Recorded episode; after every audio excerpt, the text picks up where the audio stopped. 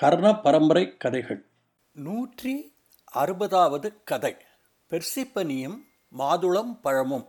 பெர்சிப்பனி and the போமகிரனேட் குழந்தைகளே இந்த கதை கிரேக்க புராணங்களில் சொல்லப்பட்டிருக்கிறது. கடவுள்களின் தலைவரான ஜிஎஸுக்கும் விவசாயத்திற்கு அதிபதியான கடவுள் டெமிட்டருக்கும் பிறந்த குழந்தைதான் அழகி பெர்சிப்பனி. அவளை பாதாள உலக தலைவரான ஹேடிஸ் கடத்தி செல்கிறார். அவளை மீட்க அவளுடைய அம்மா டெமெட்டர் ஒரு போராட்டமே நடத்துகிறாள். அதில் அவள் வெற்றி பெற்றாளா? தாயும் மகளும் சேர்ந்தார்களா? கதையை கேளுங்கள். கிரேக்க புராண கதைப்படி கிரேக்க கடவுள்களின் தலைவரான சிஎஸ்ஸுக்கும் விவசாய தெய்வமான டெமெட்டருக்கும் பெர்சிபனி என்ற ஒரு அழகான பெண் குழந்தை பிறக்கிறது. அம்மாவுக்கு பெண்ணின் மேல் உயிர். அம்மாவும் பெண்ணும் காடுகள் வயல்களை சுற்றி சுற்றி வருவார்கள். டெமெட்டர் மகளுக்கு வேண்டிய உணவுகளையும் பூக்களையும் நிறையவே கொடுத்து வந்தாள். உலகம் செழிப்பாக சந்தோஷமாக இருந்தது. பெர்சிப்பனியும் அம்மாதான் தன்னுடைய உலகம் என்று நினைத்து அம்மாவிடம் ஒட்டி கொண்டு இணை பிரியாமல் இருந்தாள்.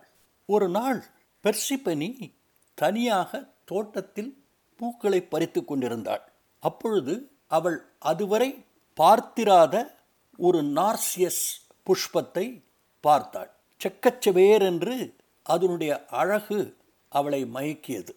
அதனுடைய வித்தியாசமான நிறம் அவளுக்கு ஒரு இனம் புரியாத பயத்தை உண்டு பண்ணியது. அதை தொடாமல் திரும்பி சென்று விட்டாள். அம்மாவிடம் அதை பற்றி சொல்லாமல் இருந்து விட்டாள். அன்று இரவு அவள் ஒரு சொப்பனம் கண்டாள். அந்த சிவப்பு நிற நார்சியஸ் சாப்பிடத் தகுந்த ஒரு பழுத்த பழமாக காட்சியளித்தது. திடீரென்று முழித்து கொண்ட பண்ணி படுக்கையிலிருந்து எழுந்து அந்த பூ இருந்த தோட்டத்திற்கு ஓடினாள். அந்த பூ அவள் பார்த்த இடத்திலேயே இருந்தது. சந்திர ஒளியில் அது பிரகாசமாக தெரிந்தது. தன் பயத்தை ஒதுக்கி வைத்துவிட்டு குனிந்து அதை பறிக்க தயாரானாள். திடீரென்று பூமி ரெண்டாக பிளந்தது. பயத்தில் பெர்சிப்பனி அலறினாள். பூவை கீழே போட்டாள். அப்பொழுது பிளந்த பூமியிலிருந்து நாலு கருப்பு குதிரைகள் பூட்டிய ஒரு தங்க ரதம் தோன்றியது. நல்ல உயரமாக இருந்த அதில் உட்கார்ந்து கொண்டிருந்த தேரோட்டி பெர்சிப்பெனியின் மணிக்கட்டை பிடித்து அவளை தேருக்குள் இழுத்தான். தேர் கீழே கீழே வேகமாக போய்க் கொண்டிருந்தது. மேலே இடிமுழுக்கத்துடன் பிளந்திருந்த பூமி ஒன்றாகி மூடிக்கொண்டது. பெர்சிப்பனியின் கடைசி அலறலை கேட்டு அம்மா டெமெட்டர் முழித்து கொண்டாள்.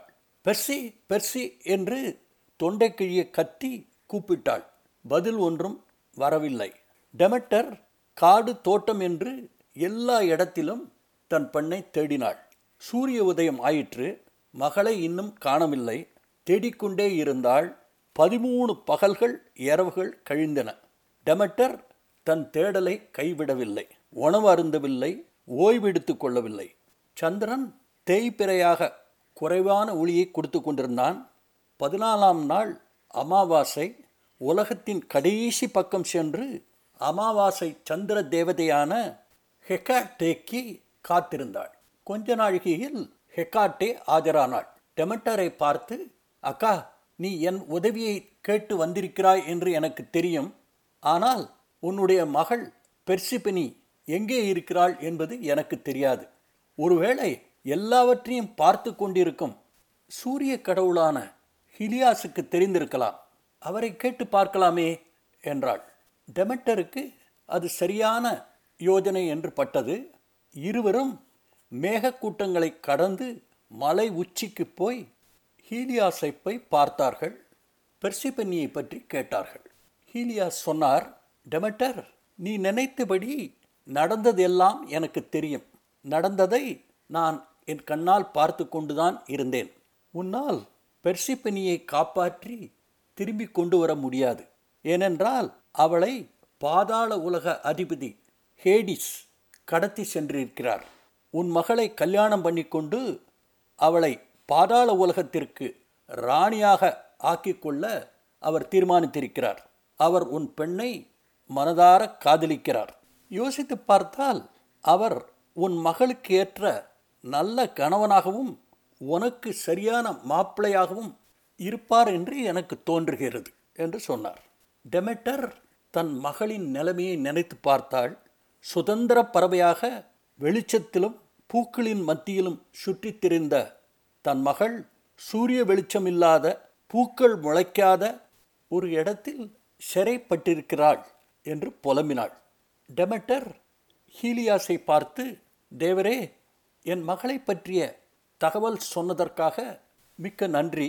நான் இப்போதே போய் ஜீஸிடம் உதவி கேட்கிறேன். அவர் கட்டாயம் எனக்கு உதவி செய்வார் என்றாள். ஹீலியாஸ் சொன்னார் டெமெட்டோர் வீண் முயற்சி. ஜிஎஸ் உனக்கு நிச்சயம் உதவி செய்ய மாட்டார். ஏனென்றால் பெர்ஷிப்பன்னியை கல்யாணம் செய்து கொள்ள ஹேடிஸுக்கு அனுமதி கொடுத்ததே அவர்தான். பெண்ணின் தகப்பனார் என்ற முறையில் அவருக்கும் உரிமை இருக்கிறதல்லவா? என்றார். டெமெட்டருக்கு எல்லாம் புரிந்துவிட்டது. இது தேவர்களின் கூட்டு சதி என்று அவளுக்கு தெரிந்தவுடன் அவளுடைய துக்கம் கோபமாக மாறியது. ஹீலியாஸை பார்த்து சொன்னாள் சரி அப்படி விஷயம் இருக்கிறதென்றால் நான் தானியங்கள் விளைவதை தடுப்பேன். இந்த அம்மாவின் இருதயம் அவளுடைய மகள் இல்லாமல் எப்படி வெற்றிடமாக இருக்கிறதோ அதே மாதிரி இந்த பூமியும் கட்டாந்தரையாக இருக்கட்டும் என்று சொல்லி அங்கிருந்து கிளம்பினாள். கோபத்தின் உச்சத்தில் இருக்கும் அம்மாக்காரியை பூலோகத்தில் விட்டுவிட்டு பாதாள உலகத்திற்கு கடத்தி செல்லப்பட்ட பெர்சுபினி என்ன ஆனாள் என்று தெரிந்து கொள்வோமா? பாதாள உலகத்தில் ஒரு அலங்காரமான தங்க சிம்மாசனத்தில் ஹேடிஸுக்கு பக்கத்தில் பெர்சுபென்னி உட்கார்ந்து கொண்டிருக்கிறாள். ஒரு தங்க கிரீடம் அவள் தலையை அலங்கரித்து கொண்டிருக்கிறது. குட்டி பிசாசுகள் நடனமாடி அவர்களை சந்தோஷப்படுத்தி கொண்டிருந்தன. பெர்சிப்பனியின் கண்களில் கண்ணீர் அதை மற்றவர்கள் பார்த்துவிடக்கூடாது என்று வேறு திசையை நோக்கி தன் பார்வையை செலுத்தி கொண்டிருந்தாள். பாதாள உலக அதிபதி ஹேடிஸ் பெர்சிப்பனியை பார்த்து என் அன்பே உனக்கு செல்வ செழிப்பும் என் ராஜ்யத்தையும் கொடுத்திருக்கிறேன். இன்னும் நான் என்ன செய்தால் உனக்கு சந்தோஷம் உண்டாகும்? என்று கேட்டார். பெர்சிப்பனி சொன்னாள் பிரபுவே என் அம்மாவின் பிரிவு என்னை மிகவும் பாதித்திருக்கிறது. அவளுக்காக நான் ஏங்குகிறேன். சூரிய வெளிச்சத்தையும் பூக்கள் நிறைந்த தோட்டங்களையும் பார்க்க என் இருதயம் துடித்து கொண்டிருக்கிறது. நான் இதுவரை இருட்டில் இருந்ததில்லை எனக்கு அது பழக்கமும் இல்லை என்றாள்.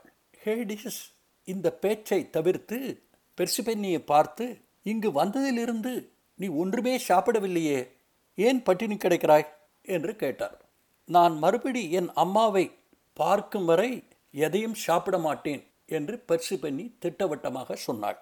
இதை கேட்ட ஹேடிஸ் ஒருவேளை உனக்கு இது பசியை உண்டாக்கலாம் என்று சொல்லி செக்கச்செவேர் என்று இருந்த ஒரு மாதுளம் பழத்தை அவளிடம் கொடுத்தார். பெர்சிபெனியும் அதை கையில் வாங்கி கொண்டு அதை தன் கையால் தடவி கொடுத்தாள். பெர்சிபென்னி மாதுளம்பழத்தை சாப்பிட்டாளா சாப்பிடவில்லையா என்ற ஆராய்ச்சியை கொஞ்ச நேரம் நிறுத்திவிட்டு மேலே பூலோகத்தில் என்ன நடக்கிறது என்பதை பார்ப்போம். பூலோகத்தில் டெமெட்டரின் உதவி இல்லாமல் ஒரு புல் பூண்டு கூட முளைக்கவில்லை. முதல் தடவையாக வின்டர் குளிர்காலம் பூலோகத்துக்கு வந்தது. பனியினால் பூமி மூடப்பட்டது. உணவு இல்லாமல் பறவைகளின் ஓலம் எங்கும் ஒலித்தது. துக்கத்தில் டெமெட்டர் பழைய கருப்பாடை அணிந்து கால்போன போக்கில் நடக்கலானாள். முதல் தடவையாக குளிர்காலத்தை பார்த்த மக்கள் அதை எப்படி சமாளிப்பது என்று தெரியாமல் குழம்பி போய் நின்றார்கள். ஸ்ப்ரிங் வரவேண்டும் என்று எல்லோரும் டெமெட்டரை நோக்கி பிரார்த்தித்தார்கள். டெமெட்டர் அவர்களுக்கு உதவி செய்ய முன்வரவில்லை மக்கள் பட்டினியால் செத்து கொண்டிருந்தார்கள். ஜூயஸ் பார்த்தார் இப்படி எல்லா மக்களும் இறந்து போனால் தேவர்களுக்கு யார் பூஜை செய்வார்கள்? என்று கவலைப்பட்டார்.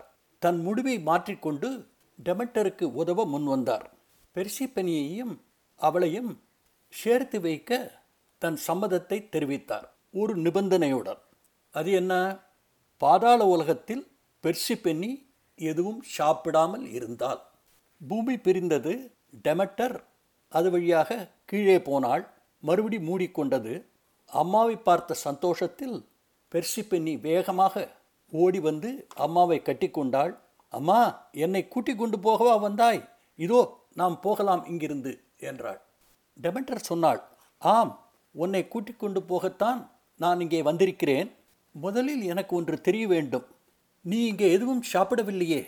அப்படி சாப்பிட்டிருந்தால் நீ இங்கேயே தான் இருக்க வேண்டும். மேலே வர முடியாது என்றாள். பெர்சிபனி டெமெட்டரை நேரில் பார்க்காமல் அம்மா நான் ஒன்றும் சாப்பிடவில்லை என்றாள். சரி அப்படியானால் நாம் போகலாம் என்று இருவரும் கிளம்பத் தயாரானார்கள்.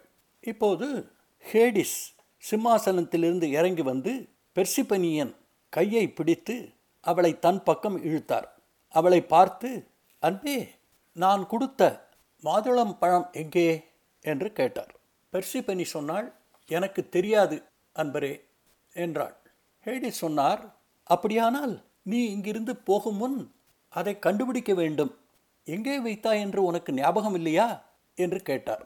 பெர்சிபென்னி மறுபடி எனக்கு ஒன்றும் தெரியாது என்றாள். மறுபடி மறுபடி ஹேடிஸ் அதே கேள்வியை திரும்ப திரும்ப கேட்டுக்கொண்டிருந்தார். பொறுமை இழந்த பெர்சிபனி தன் முந்தானையில் மறைத்து வைத்திருந்த மாதுளம்பழத்தை எடுத்து ஹேடிஸ் கையில் கொடுத்தாள். பழத்தை கவனமாக பார்த்த ஹேடிஸ் அதில் ஆறு முத்துக்கள் காணாமல் போயிருப்பதை கவனித்தார். பெர்சிபினி இங்கேதான் இருப்பாள். அவள் இங்கே சாப்பிட்டிருக்கிறாள் என்று கத்தினார். இதை கேட்டு அதிர்ச்சி அடைந்த டெமெட்டோர் ஹேடிஸை பார்த்து என் மகள் பழத்தை ருஷிதானே பார்த்திருக்கிறாள். என் மகள் என் கூட வரவில்லை என்றால் நான் துக்கத்தில் இறந்து விடுவேன் என்றாள். இப்பொழுது பெர்சிப்பனி முன் வந்தாள். இருவருக்கும் நடுவில் நின்று கொண்டு ஹேடிஸை பார்த்து அன்பரே இதில் முடிவு எடுக்க வேண்டியது நான் தான் நான் இந்த பழத்திலிருந்து ஆறு முத்துக்களை சாப்பிட்டது உண்மைதான். என் அருமை கணவரே நீர் என்னை நேசிப்பது உண்மையானால் நீர் ஒன்று புரிந்து கொள்ள வேண்டும். நான் இருட்டில் வாழும் ஜந்து இல்லை. நான் நேசிக்கும் சூரிய வெளிச்சத்திற்கும் பூக்கள் நிறைந்த தோட்டத்திற்கும் என்னை என் அம்மாவுடன் தயவுசெய்து அனுப்பும். ஒரு முத்துக்கு ஒரு மாதம் என்ற கணக்கில் நான் ஆறு மாதங்களில் இங்கே திரும்பி வருகிறேன். தயவுசெய்து என்னுடைய வேண்டுகோளை ஏற்றுக்கொள்ளுங்கள் என்றாள். ஹேடிஸ் மௌனம் சாதித்தார். பெர்சிபென்னியின் வாதத்தில் உண்மை இருப்பதை அவர் புரிந்து கொண்டார். உண்மையிலேயே அவர் அவளை மிகவும் நேசித்தார். மிகுந்த துக்கத்தோடு அவளை அவள் அம்மாவுடன் பூலோகத்துக்கு செல்ல அனுமதி கொடுத்தார். டெமெட்டர் மகளுடன் சந்தோஷமாக பூலோகத்திற்கு திரும்பி வந்தாள். பனி உறைந்த ஓடைகளில் தண்ணீர் பரவ ஆரம்பித்தது. எங்கும் மறுபடி பசுமை மனமுள்ள பூக்கள் பூத்து குலுங்கின. அம்மாவும் பெண்ணும் பழைய மாதிரி சுதந்திரமாக திரிந்தார்கள். ஸ்ப்ரிங் வந்த மகிழ்ச்சியில் மக்களும் தங்களுடைய பழைய வாழ்க்கையை சந்தோஷத்துடன் கழித்தார்கள். பெர்சி பென்னி ஹேடிஸுக்கு கொடுத்த வாக்கை மறக்கவில்லை. ஆறு மாதங்கள் முடிந்தவுடன் அம்மாவிடம் விடைபெற்று கொண்டு மறுபடி பாதாள உலகத்துக்கு சென்றாள். அவள் திரும்பி போனவுடன் வின்டர் வந்துவிடும். டெமெட்டர் துக்கம் அனுஷ்டிக்க ஆரம்பித்து விடுவாள். இப்படித்தான் ஸ்ப்ரிங்கும் வின்டரும் மாறி மாறி வந்து கொண்டிருந்தது. மக்களும் இந்த காலநிலை மாறுவதை புரிந்து கொண்டு தங்களை விண்டருக்கு தயார் பண்ணிக்கொண்டு வாழ ஆரம்பித்தார்கள். குழந்தைகளே இந்த கதை பிடிச்சிருக்கா? தாய்ப்பாசத்தின் சக்தியை பற்றி இந்த கதை நமக்கு நன்றாகவே புரிய வைத்திருக்கிறது. இதே மாதிரி ஒரு கதை இந்திய புராணங்களிலும் இருக்கிறது. அந்த கதையில் ஒரு தகப்பனார் தன் மகனுக்கு ஏற்பட்ட கொடுமையை நினைத்து போராடுகிறார். அது என்ன கதை? அனுமார் குழந்தையாக இருக்கும் பொழுது பழம் என்று நினைத்து சூரியனை நோக்கி பாய்ந்த கதை உங்களுக்கு தெரிந்திருக்கும். அவர் சூரியனை நெருங்கும் பொழுது இந்திரன் தன்னுடைய ஆயுதத்தால் அவரை அடித்து கீழே தள்ளி விடுகிறான். மூர்ச்சையடைந்த அனுமாரை அவருடைய அப்பா வாயு பகவான் தூக்கி கொண்டு ஒரு குகைக்குள் போய் மூன்று நாட்கள் இருக்கிறார். மூன்று நாட்கள் உலகத்திற்கு காற்றே கிடைக்கவில்லை. எல்லோரும் அவஸ்தைப்பட்டார்கள். கடைசியில் எல்லா தேவர்களும் வாயு பகவானிடம் மன்னிப்பு கோரி அனுமாருக்கு நிறைய வரங்கள் கொடுத்ததாக அந்த கதை சொல்கிறது. இதிலிருந்து நமக்கு என்ன தெரிகிறது? நமக்கு ஆபத்து வரும்பொழுது நம்மை முதலில் காப்பது நம்முடைய பெற்றோர்கள் அப்பாவும் அம்மாவும். அதனால்தான் பெரியோர்கள் சொல்லியிருக்கிறார்கள் அன்னையும் பிதாவும் முன்னெறி தெய்வம். குழந்தைகளே இந்த கதையை பற்றி நீங்கள் என்ன நினைக்கிறீர்கள் என்பதை Aingaran twenty twenty at Gmail dot காமுக்கு எழுதுங்கள். கதைகள் தொடரும். அதுவரை அன்புடன் உங்கள் ஐங்கரன்.